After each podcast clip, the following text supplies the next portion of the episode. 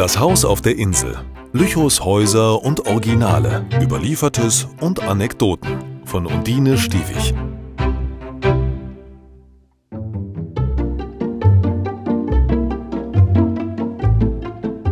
Von Perückenmachern und Bäckern.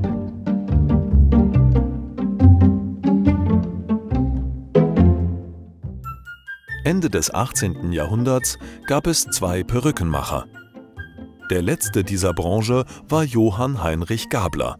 Er wohnte in der Langen Straße bei dem Bäckermeister Steiner, später Bertram. Das Haus brannte bei dem großen Brand 1811 ab. Vor circa 150 bis 200 Jahren trug man die Perücken nicht an den Höfen oder als Würdigung für die Gelehrten, sondern man trug sie, um schütteres Haar oder den kahlen Kopf zu verbergen. Außerdem wärmte die Perücke das Haupt im Winter. Um Strähnen und Locken haltbar zu machen, wurden die Haare in Teig gewickelt und dann in den Backofen geschoben. Dadurch behielten die Locken und Strähnen ihre Form.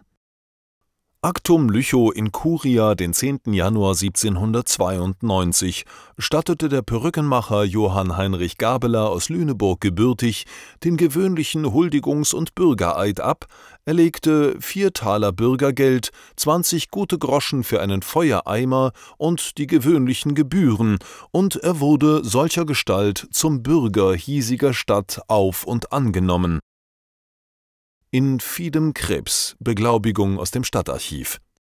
Seitdem wird das Haus als Bäckerei genutzt.